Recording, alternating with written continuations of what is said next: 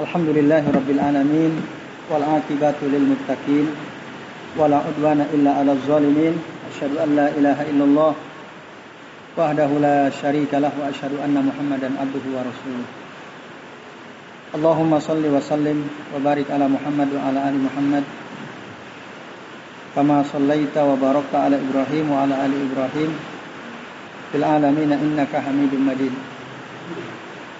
Rabbi israh li sadri li amri wa 'uqdatam min lisani yafqahu qawli. Amma ba'du. Bapak-bapak dan ikhwas sekalian, a'azani Allah wa iyyakum ajmain. Semoga kita semua yang hadir di majelis ini senantiasa dimuliakan oleh Allah Subhanahu wa taala. Amin ya Allah ya rabbal alamin. Kedengaran enggak suaranya? Kedengaran ya? Ini soalnya saingan sama suara air ya. Iya, tapi mudah-mudahan terdengar.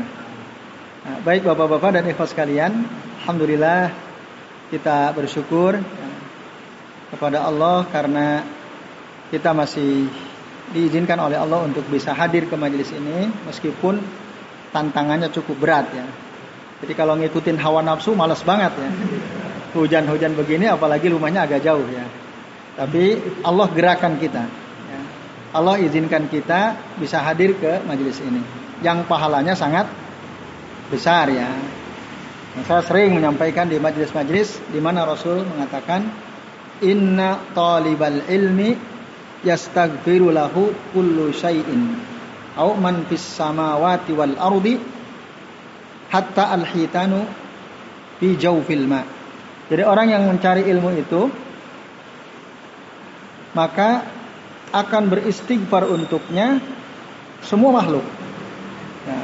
Makhluk yang ada di langit dan makhluk yang ada di bumi semua beristighfar untuk siapa? Untuk orang-orang yang uh, talibul ilm, mencari ilmu. Insya Allah kita termasuk di dalamnya.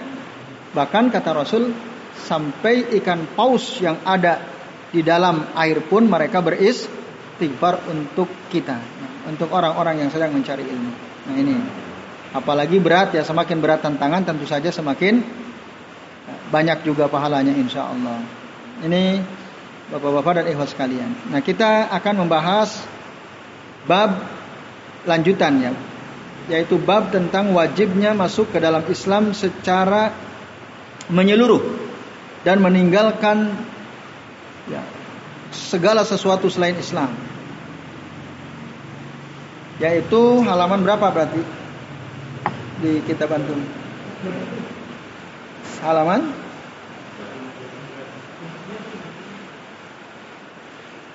29. Sekarang kita akan masuk pada dalil yang keempat yaitu hadis dari Abdullah bin Amru halaman 29.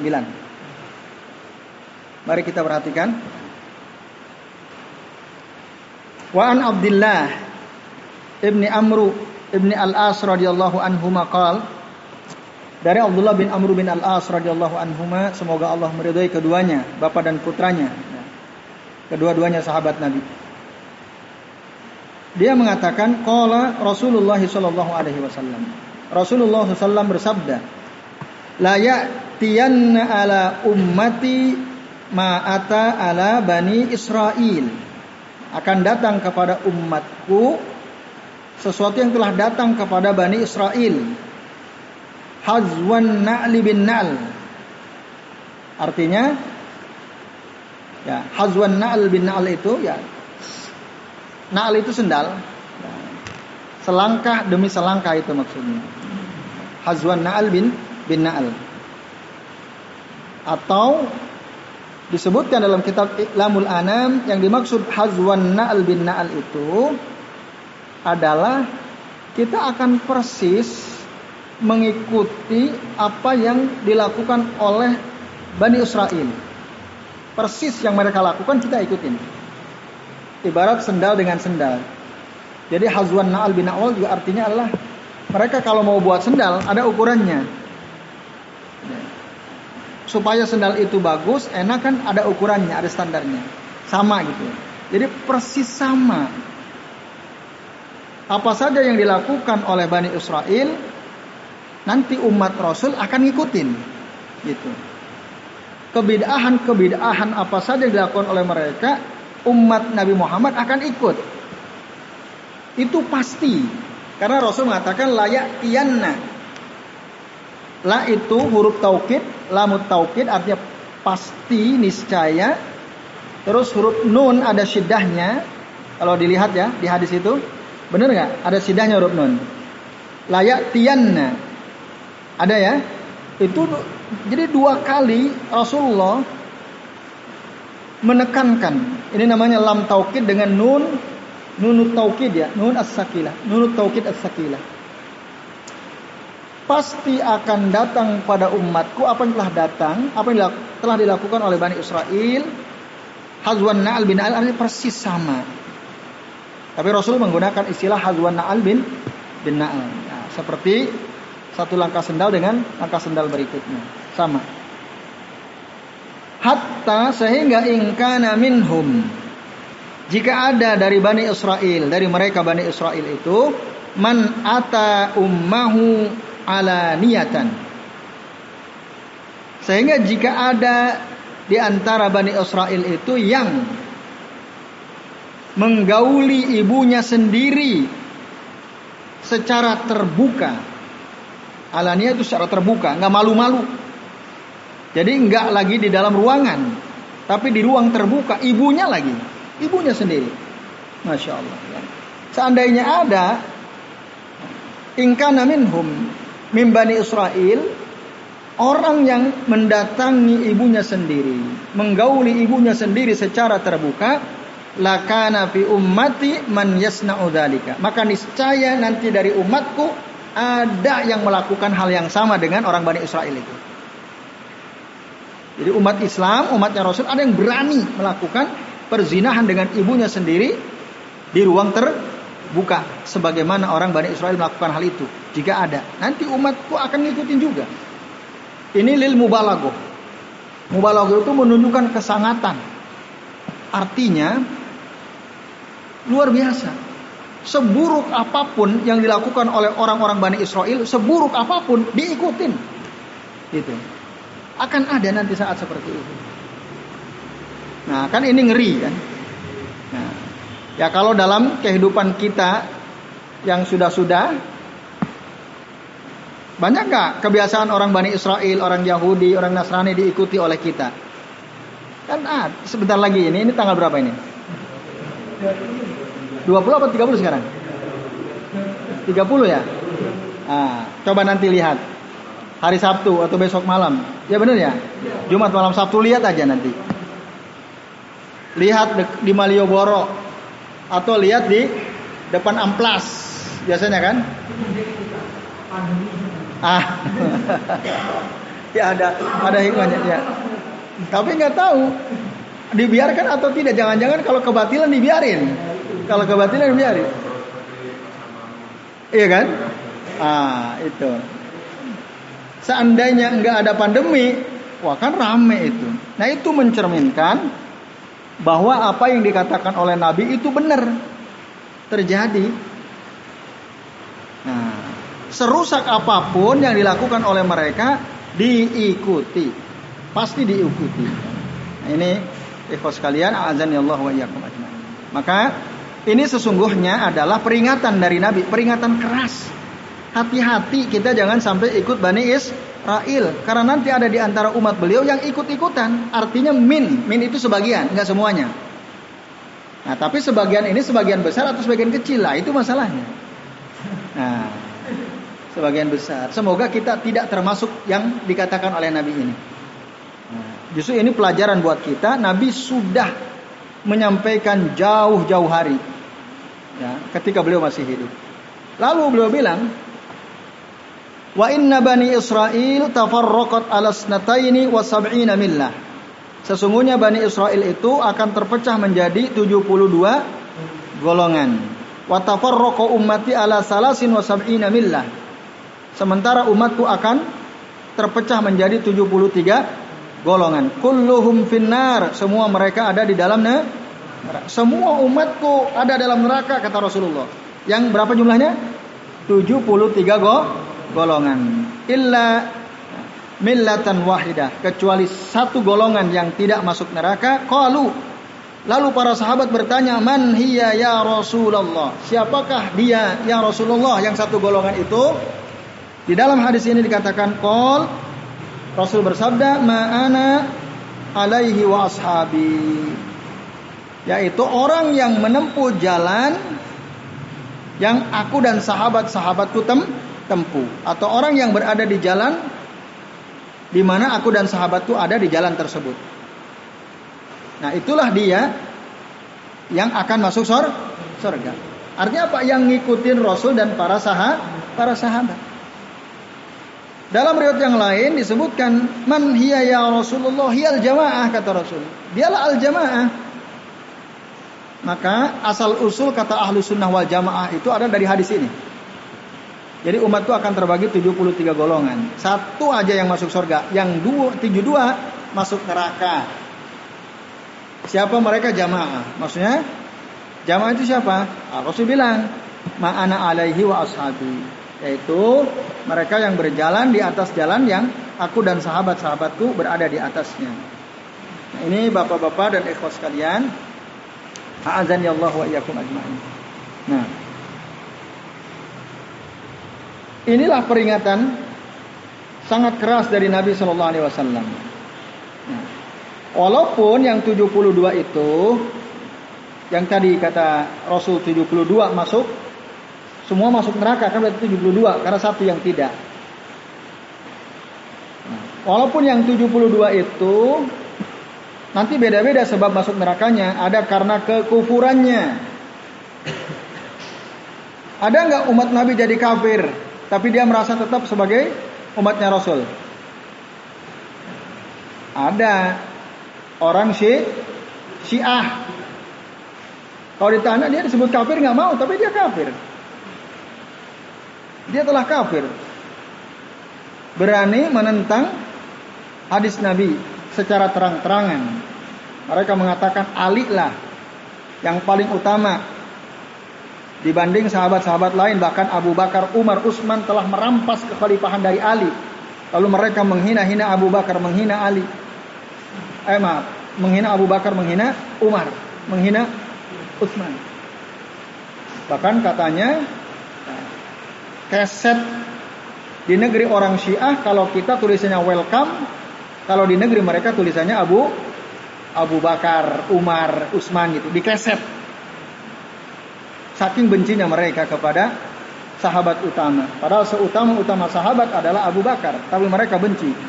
Nabi sendiri pernah mengatakan la tasubbu ashabi.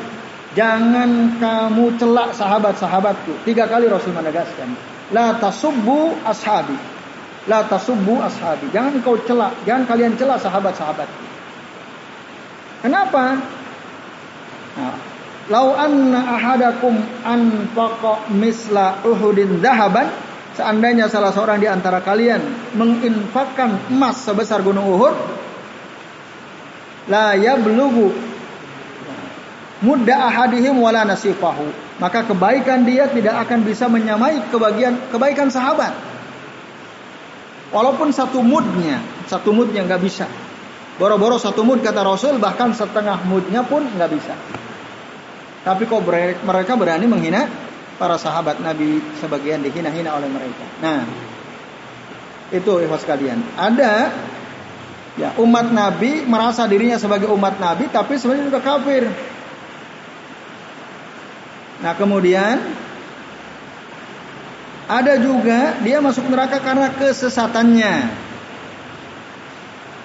Bukan karena kekufurannya, dia nggak kafir tapi sesat menyimpang.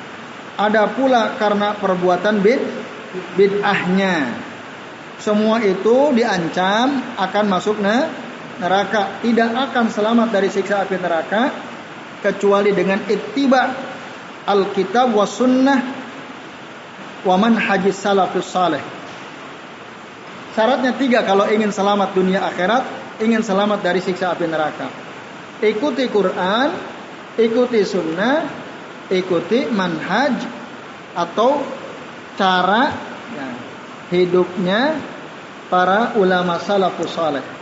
Salaf yang dimaksud adalah orang-orang terdahulu. Terdahulu maksudnya siapa? para sahabat para sahabat radhiyallahu anhum ajmain. Itu maksudnya salafus saleh. Atau tabi'in, tapi yang saleh saleh. Nah. Ini Bapak-bapak dan ikhwas sekalian. Jadi macam-macam sebabnya. Lalu dikatakan wal yata'ammal al mu'minul ladzi yarju Allahi, maka hendaklah seorang mukmin yang berharap bisa ketemu dengan Allah merenungkan. Apa yang direnungkan? Kalam as-sadiqi wal was-saduq. Kalam as-sadiq itu maksudnya perkataan rasul yang benar kalau ngomong. Was-saduq saduq atau masduq ya. Dan yang dibenarkan. Kalau masduq yang dibenarkan oleh Allah fi hadzal maqam. Dalam masalah ini tadi. Jadi harus kita perhatikan kita renungkan apa yang dikatakan Nabi dalam hadis tadi. Bahwa umat beliau ada yang betul-betul mengikuti Bani Israel persis diikuti semuanya. Perhatikan itu. Nah, tapi terus dikatakan khususon khususnya perkataan Nabi yang berbunyi ma'ana alaihi wa ashabi yang akan selamat tidak akan merasakan azab neraka yang masuk surga adalah orang-orang yang berada di atas jalan yang mana di jalan itu ada Rasul dan para sahabat, para sahabat. Artinya ngikutin manhajnya Rasul dan para sahabat, jalannya Rasul dan jalannya para sahabat. Ya laha min mau'izatin law waqafat minal qulubi hayatan. Yang artinya duhai dalam sabda ini ada nasihat. Ada nasihat yang andai nasihat ini menetap dalam hati waqafat minal qulub hayatan. Maka niscaya hati itu akan hidup. Kalau nasihat Nabi ini menetap dalam hati kita niscaya hati kita akan hidup. Nah Bapak-bapak dan ibu sekalian masih ingat nasihat Nabi apa tadi? Apa nasihat Nabi tadi? Bahwa di umatku ini akan datang kepada umatku ini orang-orang yang mengikuti Bani Israel persis.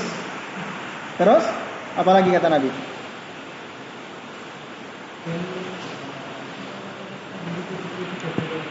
Apa? Nah, Islam akan umatku akan terpecah menjadi 73 golongan. Terus semuanya masuk kecuali siapa dia? Ahli sunnah wal atau Ah, itu nasihat Nabi. Itu ingat-ingat tuh. Ya. Jadi Nabi mengingatkan kita nanti akan datang umatku yang berperilaku mengikuti perilakunya Bani Israel persis. Bahkan seandainya jika ada dari mereka menggauli ibunya di ruang terbuka, nah, di ruang terbuka, maka umatku pun akan ikut eh, ikutan itu. Nah, bapak-bapak dan ikhwas sekalian, ini hadis riwayat Imam Atir At-Tirmidzi.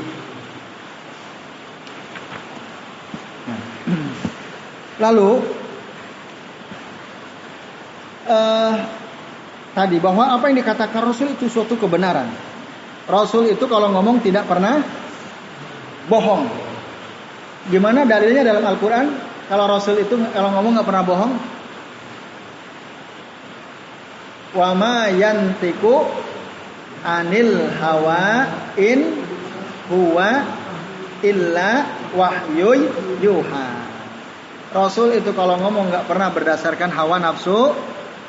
Apa yang diomongkan Rasul adalah wahyu yang telah Allah wahyukan kepadanya. Surah An-Najm ayat 3 sampai 4. Jadi Rasul sadiq ya. Sadiq masduq ya. Benar dan dibenarkan oleh Allah Subhanahu wa taala. Nah, ibu sekalian,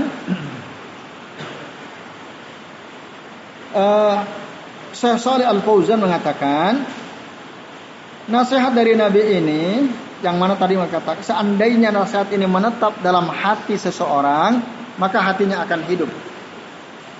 Akan mengambil pelajaran dan akan semangat untuk mengetahui yang hak dan mengamalkan yang hak. Kalau nasihat Nabi tadi menetap dalam hati kita, hati kita akan hidup. Dia pasti semangat untuk belajar pasti. Karena mana mungkin kita bisa ngikuti jalan Rasul, jalan para sahabat kalau kita nggak nger nggak ngerti kan? Nggak tahu hadis Nabi gimana mau kita ikutin? Maka seharusnya seorang mukmin yang mendengar hadis ini dia akan semangat al-hiras. Ala ma'rifatil hak untuk mengetahui mana yang hak caranya apa hadir ke majelis ilmu baca buku belajar lalu dia amalkan. Dan dia tentu punya prinsip kokoh. Saya nggak mau ini kenapa? Karena dalilnya ada ini. Karena kata Rasul seperti ini saya nggak mau itu. Punya prinsip yang kuat kalau dia betul-betul merenungkan nasihat Nabi ini. Dan dia akan semangat to tolabul ilmi dia akan semangat.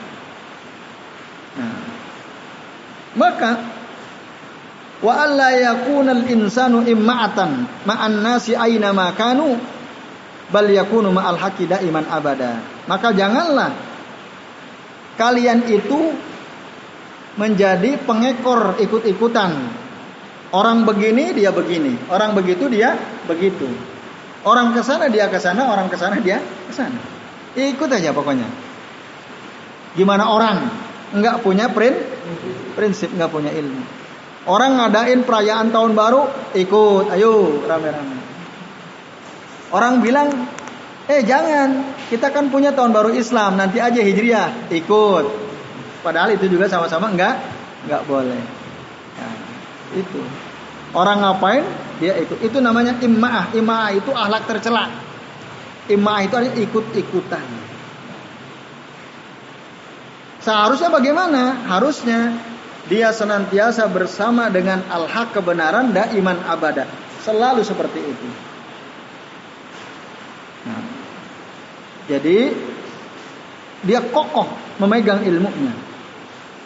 Berprinsip sesuai dengan ilmu yang sudah sampai kepadanya wala yuqallidu bighairi hudan taklidal a'ma dia tidak taklid tanpa petunjuk dengan taklid yang buta. Enggak dia. Dia selalu hati-hati. Ada fipulan bin oh orang begitu semua. Dia lihat dulu tar. Itu orang melakukan itu ada dasarnya atau tidak?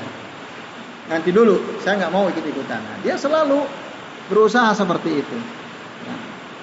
Dia tahu dulu ini apakah hak atau tidak. Kalau itu hak dia lakukan. Kalau ini batil, dia akan tinggalkan. Dan bahkan kalau dia tahu sesuatu itu yang hak, dia akan mengajak saudara-saudara muslim untuk melakukan yang hak ini. jadi kalau bapak-bapak ibu sekalian, antum udah tahu yang hak, itu jangan hanya disimpan sendiri. Dan diamalkan sendiri, orang lain nggak melakukan nggak apa-apa. Itu urusannya dia, yang penting saya yang benar. Itu nggak boleh. Orang mukmin itu dia selalu gelisah. Alhamdulillah kita bersyukur ya, udah cinta terhadap ilmu, kita udah punya ilmu, berusaha mengamalkan ilmu itu. Jangan berhenti. Sampaikan kepada orang, ajak orang. Harus seperti itu. Nah, kita dakwahi mereka, kita seru mereka, ayo Ikuti ini, ini yang benar karena hadisnya ini, ayatnya ini. Kalau belum puas, ayo kita hadir ke majelis ilmu dan seterusnya. Nah ini, jadi jangan hanya cukup sampai di kita, tapi kita ketika ilmu sudah sampai, sampaikan juga kepada orang lain. Nah, wajib ala kulli muslim katanya. Kata saya, Saleh bin Fauzan. Inilah sesuatu yang wajib bagi setiap muslim. Jadi setiap muslim wajib nuntut ilmu, wajib ngamalin ilmu, wajib menyampaikan il, ilmu kepada yang lain. Kalau ada orang bilang begini, daun nas, biarin aja lah orang-orang tinggalin aja. Hurriyatur ra'yi, biarkan bebas. Kita ini bebas, nggak boleh maksa orang lainnya. Masing-masing terserah lah bebas. Masing-masing punya pendapat silahkan saja. Jadi nggak usah batasi orang. Jangan mempersempit orang lain. Biarin aja. Apa yang mereka mau gitu ya silahkan aja. Ini hadza kalamun batil. Ini perkataan batil. Jadi kita memberikan kebebasan, dia kan udah dewasa. Dia kan udah bisa mikir sendiri, ben. Rapot, ora usah dipersempit gitu kan.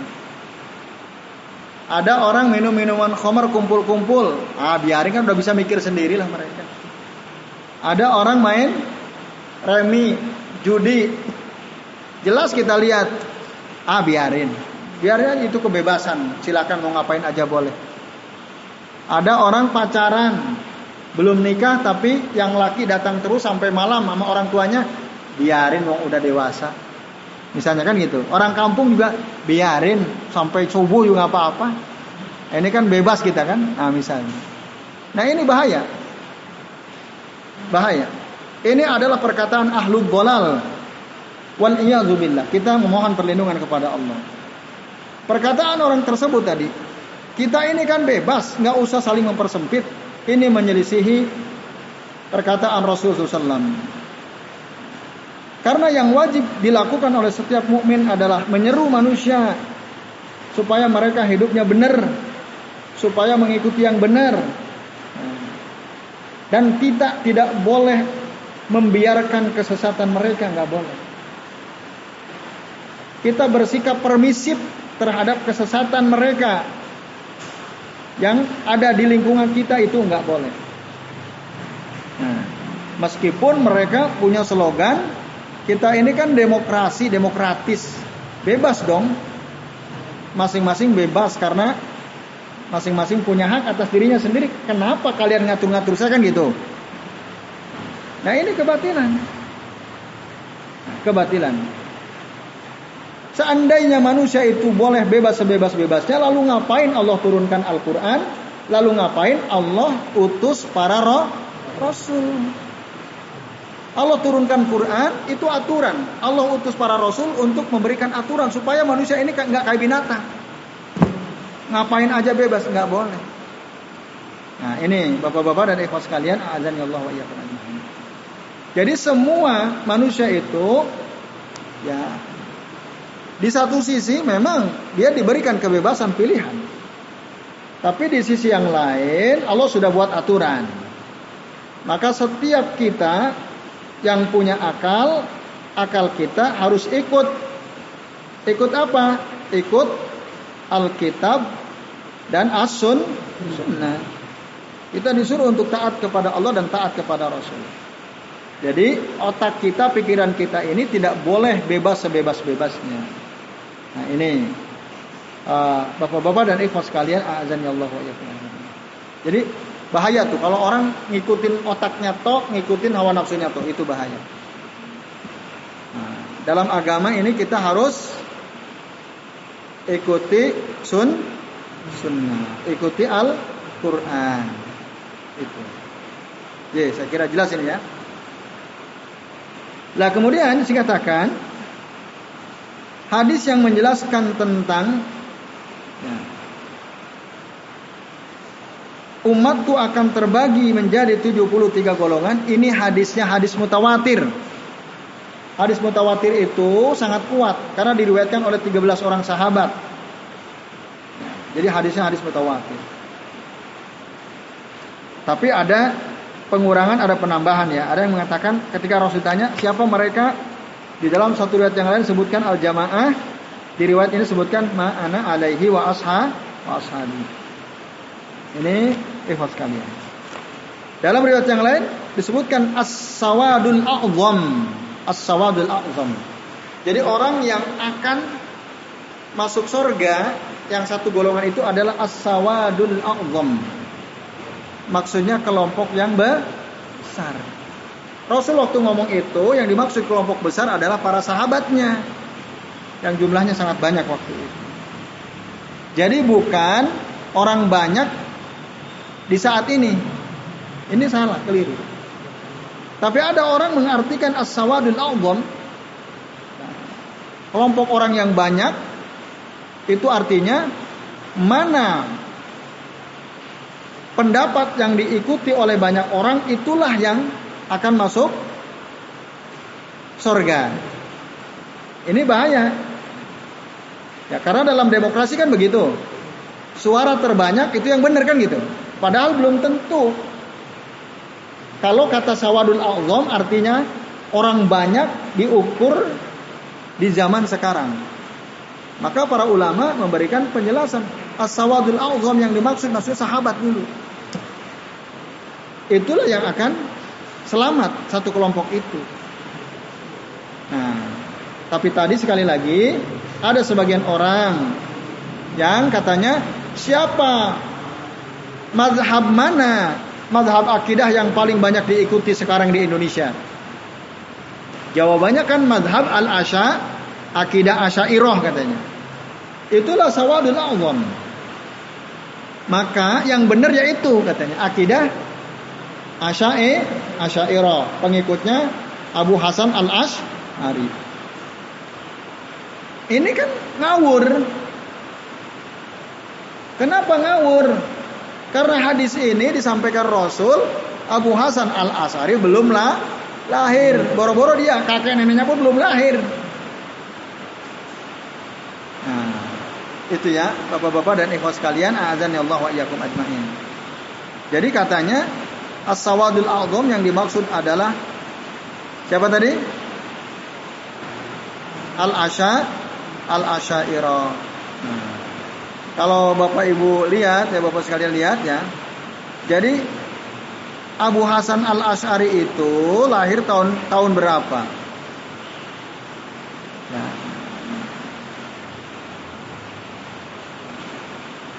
Beliau ini lahir tahun 874 Masehi di Basrah di Irak. Rasul tahun berapa? 571. Atau kalau dari Hijriah, beliau lahir di abad ketiga tahun 260 Hijriah. Ya, 260 Hijriah, wafatnya abad keempat di tahun 324. Jadi 200 tahun lebih setelah Rasulullah wafat.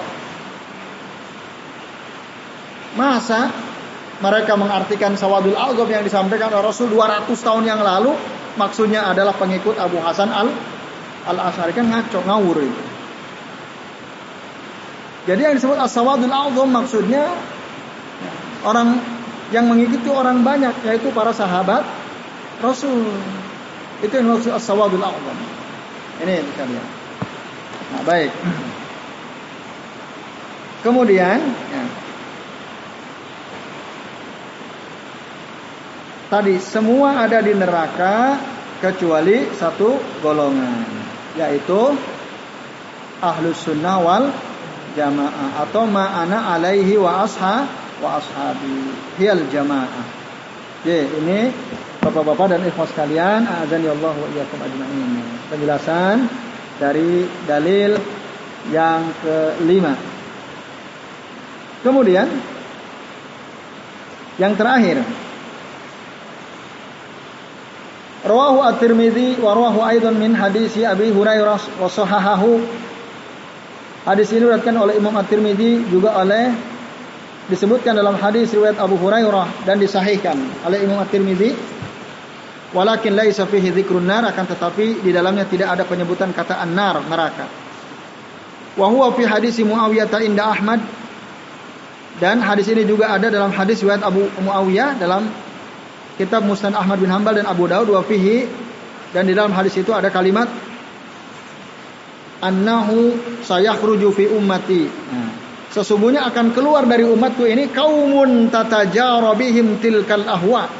Pak ini ngeri nih. Akan keluar dari umatku suatu kaum tatajara bihim tilkal ahwa mereka akan terjangkiti ya, penyakit mengikuti hawa naf, hawa nafsu. Kama yatajarul kalbu bi sahibihi. Sebagaimana penyakit anjing gila menjangkiti seseorang yang terjangkiti. Penyakit anjing gila itu ngeri. Sampai Rasul bilang fala yabqa minhu irkun wala mafsil illa dakhalahu. Tidaklah tersisa dari urat nadi dan dari persendian yang ada dalam tubuh kita melainkan pasti akan terjangkiti. Terjangkiti apa? Penyakit mengikuti hawa nafsu. Sebagaimana penyakit anjing gila, jadi orang kalau udah digigit oleh anjing gila, virusnya akan menjalar ke seluruh tubuhnya, ke semua urat nadi dan ke persendiannya. Pun begitu nanti umatku akan tertimpa, terjangkiti penyakit mengikuti. Hawa nafsu. Nah ini. Bapak-bapak dan ikhwas sekalian, azan ya Allah wa iyyakum Jadi ngeri sekali. Dalam Al-Quran Allah sudah jelaskan. Ara'aita man ittakhadha ilahahu hawa? Tahukah kamu orang-orang yang mengikuti atau yang menjadikan hawa nafsunya sebagai tuhannya? Itu. Dalam surah Al-Furqan ayat 43. Nah, kemudian apa ra'aita man ittakhadha ilahahu hawahu? Apakah engkau tidak memperhatikan bagaimana orang-orang yang menjadikan hawa nafsu sebagai tuhannya? Wa adallahu Allahu ala ilmin. Maka Allah menyesatkan dia dari ilmu. Wa khatama ala sam'ihi. Allah akan tutup pendengarannya. Wa qalbihi Allah akan tutup hatinya.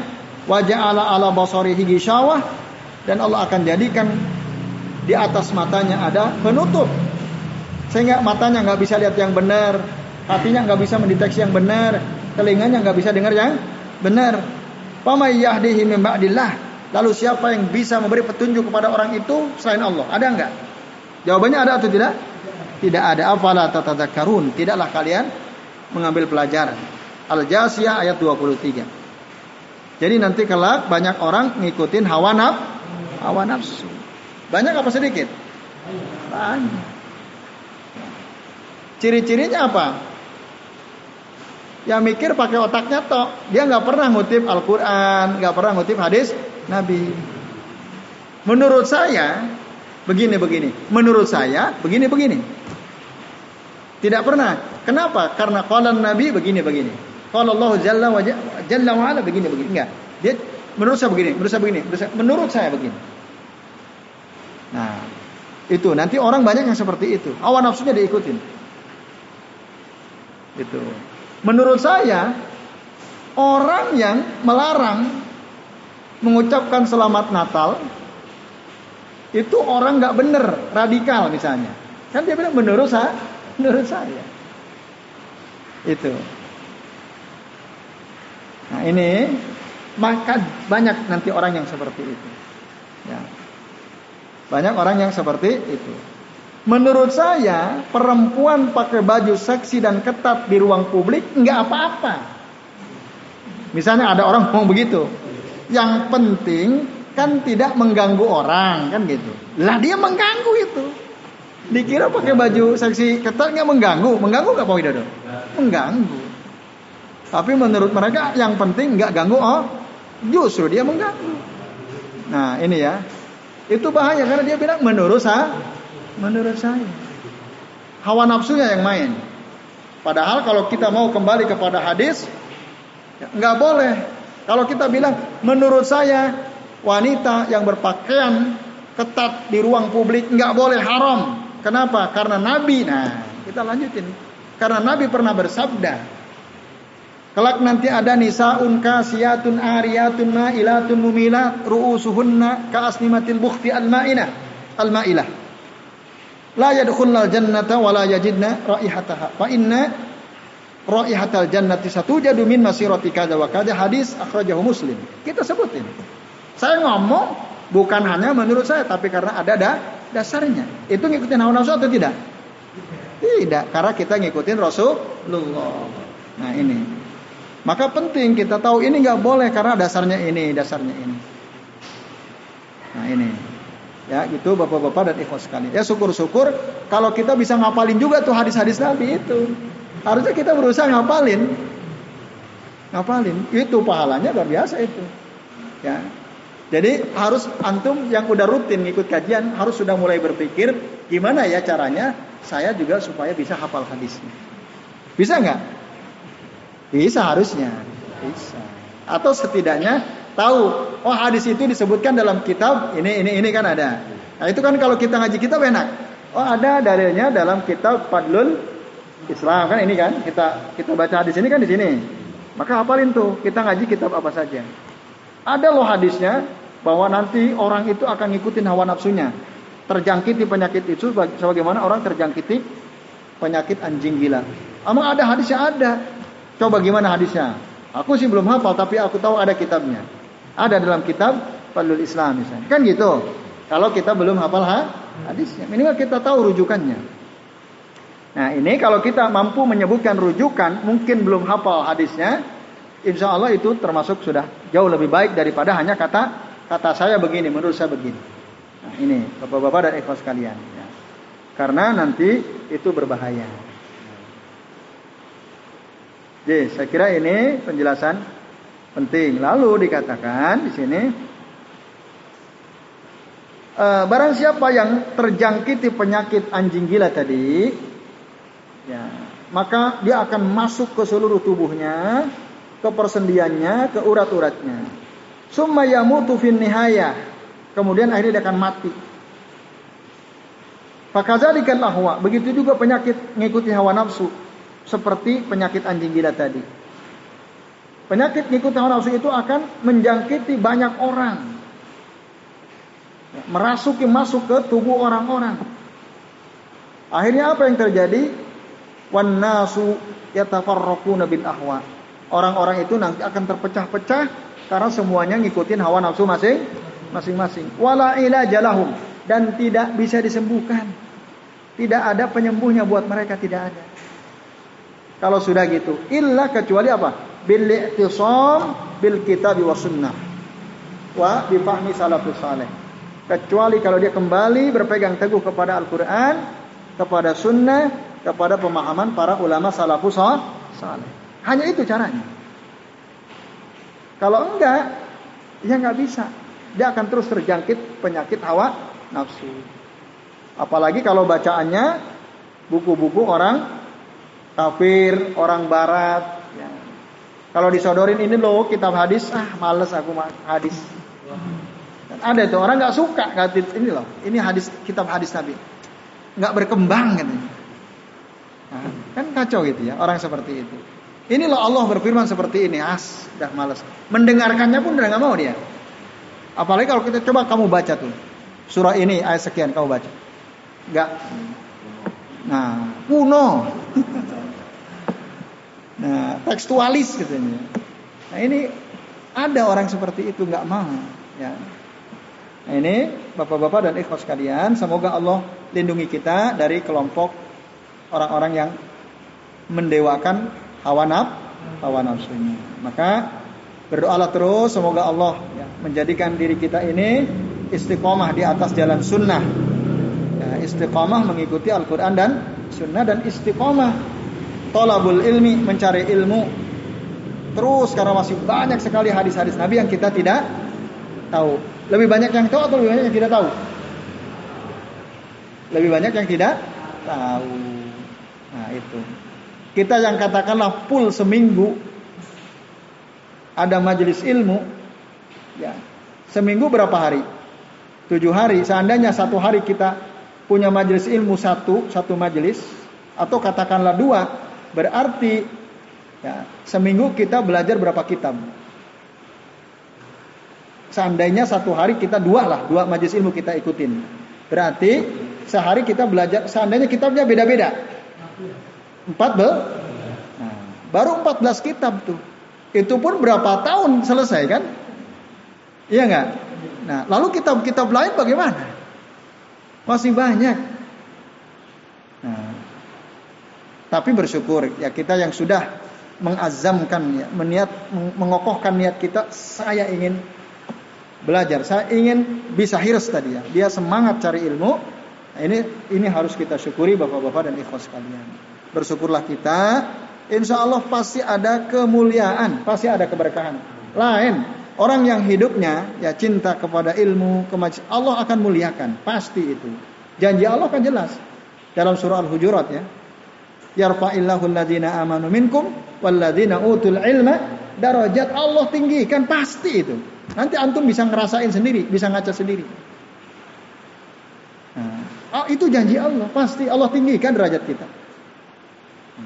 Banyak bukti lah sudah itu ya. Tidak usah disebut secara rinci. Orang yang cinta ilmu itu, ilmu itu akan meninggikan derajat kita. Di hadapan Allah maupun di hadapan mah, makhluknya.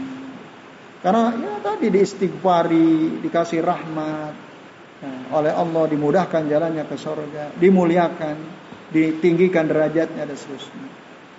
Maka jangan bosan dan jangan futur. Cari ilmu jangan pu. Apa itu futur? Lemah, lelah.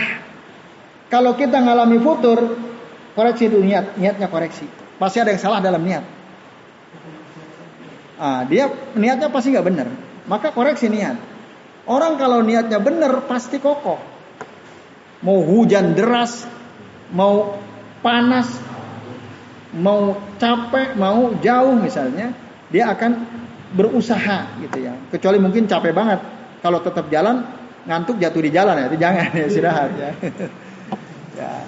Tapi kalau dalam keadaan normal-normal saja, dia tetap berusaha. Nah, ini karena ya majelis ilmu itu adalah raudhatun min riyadil jannah kata Rasul. Taman dari taman-taman sor sorga. Kita kalau ke taman seneng nggak?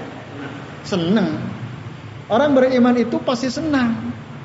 Ke taman, apalagi taman sorga. Apa itu taman sorga? Majelis il, ilmu, majelis zikir seperti ini. Maka barang siapa yang melihatnya kata Rasul, mampirlah. Mampir ke taman sorga itu, yaitu majelis ilmu. Nah ini bapak-bapak dan ibu sekalian sekali lagi kita berdoa semoga Allah memberikan ya sifat istiqomah mengokohkan sifat istiqomah dalam hati kita masing-masing untuk terus sama-sama kita belajar sampai ajal menjemput kita. Pokoknya selama masih ada umur teruslah berusaha meluangkan waktu untuk tolabul ilmi agar apa tadi? Agar kita ya, bisa berjalan di atas jalan yang ditempuh oleh Nabi dan para sahabat sahabatnya. Tidak ngikutin hawa nafsu, ya, tidak gampang-gampang mengikuti ahlul bid bid'ah. Tidak tasahul ya. Karena ngeri ya, itu ngeri. Nah, maka sekali lagi orang yang sudah tahu ilmu dia akan kokoh punya prinsip mengikuti Alkitab dan Sunnah. Jadi saya kira demikian yang bisa kami sampaikan. Sebelum diakhiri, barangkali ada di antara bapak-bapak dan ikhwas sekalian yang mau bertanya, kami persilahkan. Ada waktu sekitar 3 atau 5 menit. Ya, monggo Mas Fajar.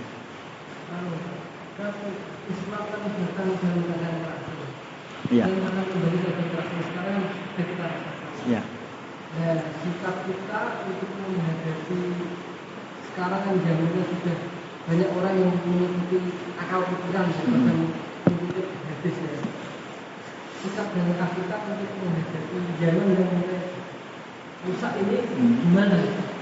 Apakah kita harus maaf, ya ternyata saya termasuk orang yang mengasingkan diri. Uh -huh. Jadi saya cenderung mengikuti sunnah aja meskipun adanya ada undangan pernikahan. Saya kan sudah ber, berkali-kali teman-teman pak mengikuti semua.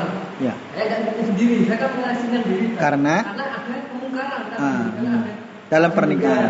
Nah,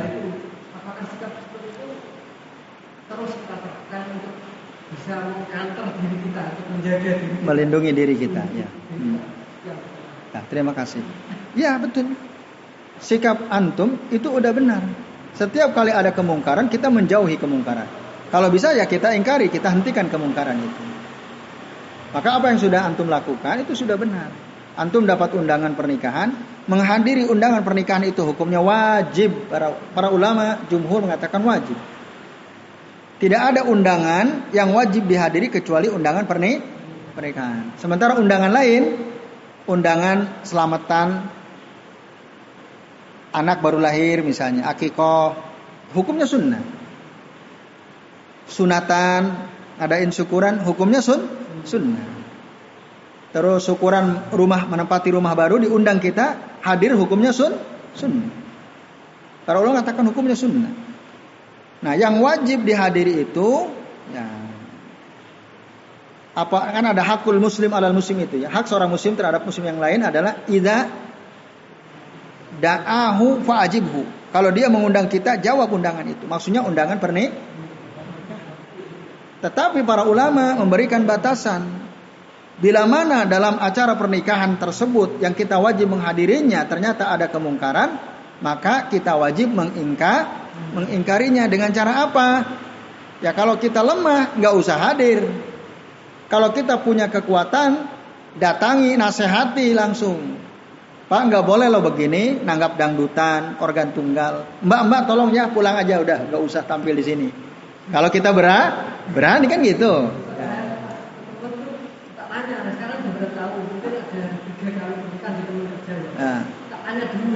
Nah. Ah. Hidangan kan nggak ada tertulis. Ah, hiburannya apa? Enggaknya dan gimana aja. Teman ada. Oh ya maaf kalau ada hiburan saya nggak hadir. Ah, ah. Bilang gitu. Itu Ya. saya ngerti sekarang. Ya, ya, ya. Udah bener. Paling teman antum bilang nih, Mas Fajar tuh aneh tenan nih ki orangnya. Pasti antum udah anggap aneh kan? Ya iya betul al is ya ya al Islamu gariban wa sayaudu gariban. Islam datang memang aneh dan akan kembali aneh kata Rasul. Jadi kalau kita mencoba menghidupkan sunnah, orang aneh. Kenapa aneh? Karena banyak nggak kenal sun sunnah. Itu sebabnya. Mereka bilang kita aneh, nggak kenal. Kalau dia tahu sunnah, niscaya dia nggak akan mengatakan itu aneh. Nah, jadi banyak banyak sunnah dianggap ah, aneh. Ya, itu. Ya. Bapak-bapak dan ikhwas kalian, azan ya Allah wa iyyakum. Jadi ada wanita bercadar dianggap aneh, kan gitu sekarang. Ada orang celana di atas mata kaki aneh, beda dari yang lain kan gitu. Gara-gara beda dari yang lain lalu dianggap ah, aneh. Padahal dia yang benar punya prinsip ngikuti sunnah. Tapi orang bilang nih orang aneh. Enggak hujan enggak banjir kok pakai celana seperti itu kan. Kan begitu biasanya kan. Nah ini dijauh-jauhkan ya. Bahkan supaya orang itu enggak melakukan enggak melakukan sunnah dalam pada dirinya lalu dituduh macam-macam Nah, supaya orang tidak ngikutin sunnah berjenggot misalnya, maka setiap orang berjenggot itu teror, teroris. Setiap orang berjenggot itu ra, radikal. Kalau ada PNS berjenggot pecat, PNS bercelana cingkrang dikeluarin kan gitu. Itu saking apa? Bukan hanya sekedar merasa aneh, tapi ini harus dimusnahkan orang-orang seperti ini kan ngeri kan? Wah, jadi orang pada takut, lama-lama kan jadi asing orang. Nah, ini ya. Nah, kan jelas banyak faktanya ada dosen di mana tuh? Di luar Jawa ya. Perempuan pakai cadar dikeluar, dikeluarkan, dipecat. Padahal PNS. Nah, itu ya. Nah, ini jadi itulah ya. Kalau orang sudah semakin jauh dari ilmu, semakin jauh dari sunnah, dia akan ngikutin hawa nafsu, dan orang-orang yang berusaha menghidupkan sunnah dalam dirinya akan dianggap aneh. Maka tidak usah gentar. Ya, bertahanlah terus meskipun memang berat. Dan kita semua sudah tahu kan kata Rasul, berpegang teguh kepada sunnah itu ibarat kita memegang bara api di tangan kita. Hampir semua orang tidak akan kuat. Hampir semua orang tidak akan kuat. Tapi kata Rasul, tapi tetap akan ada. Akan ada. La tazalu ta'ifatu min ummati zahirina alal haqqi la yadurruhum man khadalahum wala man khalafahum hatta ya'tiya yaumul qiyamati. Akan senantiasa ada sekelompok kecil dari umatku yang berada di atas yang hak, ngikutin kebenaran, tidak menggentarkan mereka orang-orang yang suka mencaci dan mencela mereka dan tidak pula menggentarkan mereka orang-orang yang menyelisihi yang berbeda dengan mereka ini, sekelompok kecil umatku. Sampai kapan? Sampai hari kiamat akan ada. Dan semoga kita termasuk taifah itu. Nah, taifah itu kelompok yang ditolong oleh Allah. Taifah mansur atau al-firqah an-najiyah ya kelompok yang selah selama yang berusaha menerapkan sunnah-sunnah Rasul dalam kehidupannya. Ngikuti seberat apa pun ikuti. Bahkan meskipun resikonya dipecat gitu ya. Antum kerja pawikan misalnya, kerja di kampus, Dimarahin nggak punya jenggot? Enggak ya? Alhamdulillah. Mungkin kalau di kampus negeri nggak boleh antum itu ya. Ya. Ah, antum udah negeri ya? ya? Tapi alhamdulillah masih kondusif ya. Mudah-mudahan seperti itu terus ya. Ada orang-orang alergi gitu melihat kok kerja di lembaga negeri punya pemerintah berjenggot kan gitu. Nah, semoga tidak begitu di kampus antum. Oke, itu Mas Fajar jadi apa yang antum lakukan benar ya. Tapi tadi kalau antum mampu merubah, hadirlah antum rubahlah. Nasihati orang-orang itu, nasihati teman antum tadi. Atau sebelum terikat itu terjadi antum nasihati, eh saya mau hadir kalau kamu nikah syaratnya nggak usah ada organ tunggal. Ngapain? Itu kemungkaran. Antum ngabis-ngabisin uang aja. Ya, ada kemaksiatan. Hah? Cuma pakai jilbab. Pernah waktu itu ada teman Iya. Keluar keluar dari keluar kerja. Pakai pakai apa? dibuka. Dibuka terus dipakai. Ketika istirahat tak kembali. Maaf, maaf. Dan lama, maaf, Ya. Panas nih. Lebih baik mana dunia atau panas neraka. Dia menurut Iya betul. Nah kalau mampu itu bagus sekali. Sekarang yang ya bakal lah mereka awal-awalnya masih ada ilmu sama saya tapi nah. saat dia dia takut sama awal ya. takutnya bukan karena makhluk ya tapi ya. karena Allah yang maha menciptakan Ye, alhamdulillah kalau begitu yang lain masih ada ya Allah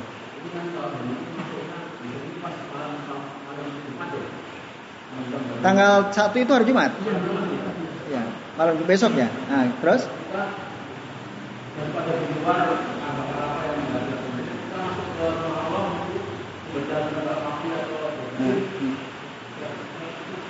jelas itu lebih bagus jauh lebih bagus daripada kumpul kumpul menyambut tahun bah, baru. Kan kadang ada nggak kumpul sih nggak beri trompet tapi tetap kumpul sambil bagar ja, jagungnya sama aja ya kan kumpul-kumpul ngapain kan gitu itu sama aja setelah tidak sadar dia sebenarnya menyambut kedatangan tahun bah, baru. Ya, intinya nggak usah. Lebih baik kita tadi masuk ke masjid etikap baca surah Al-Kahfi, baca kitab, baca buku, hadir di majelis ilmu. Kalau kumpul untuk ada kajian rutin ya, itu udah. Kumpulnya karena memang udah rutin kan gitu. Nah, ini. Jadi besok malam Jumat ya. Nah. Ya. Ya itu. J itu. Apa pesan? Ya. Ya lebih baik kita tidur aja. Tidur nanti jam 3, jam 2 bangun sholat tahajud. Gak usah ngikutin ritmenya mereka. Oh mereka nggak pada tidur sampai jam 2. Ya kita tidur aja. kita tidur ngapain? Begadang kayak mereka Nanti jam 3 bangun. Mereka udah pada keok, ya, udah pada loyo, kita sholat lain. Ya, baik. Ya gitu ya terus sekalian. Mudah-mudahan Allah ya, bukakan pintu hati kita untuk terus istiqomah mengikuti sunnah. Amin ya Allah ya Rabbal alamin. Terima kasih atas perhatian antum semua. Mohon maaf ya jika ada kesalahan. Nanti ya ditutup oleh Mas Yoyo selaku selaku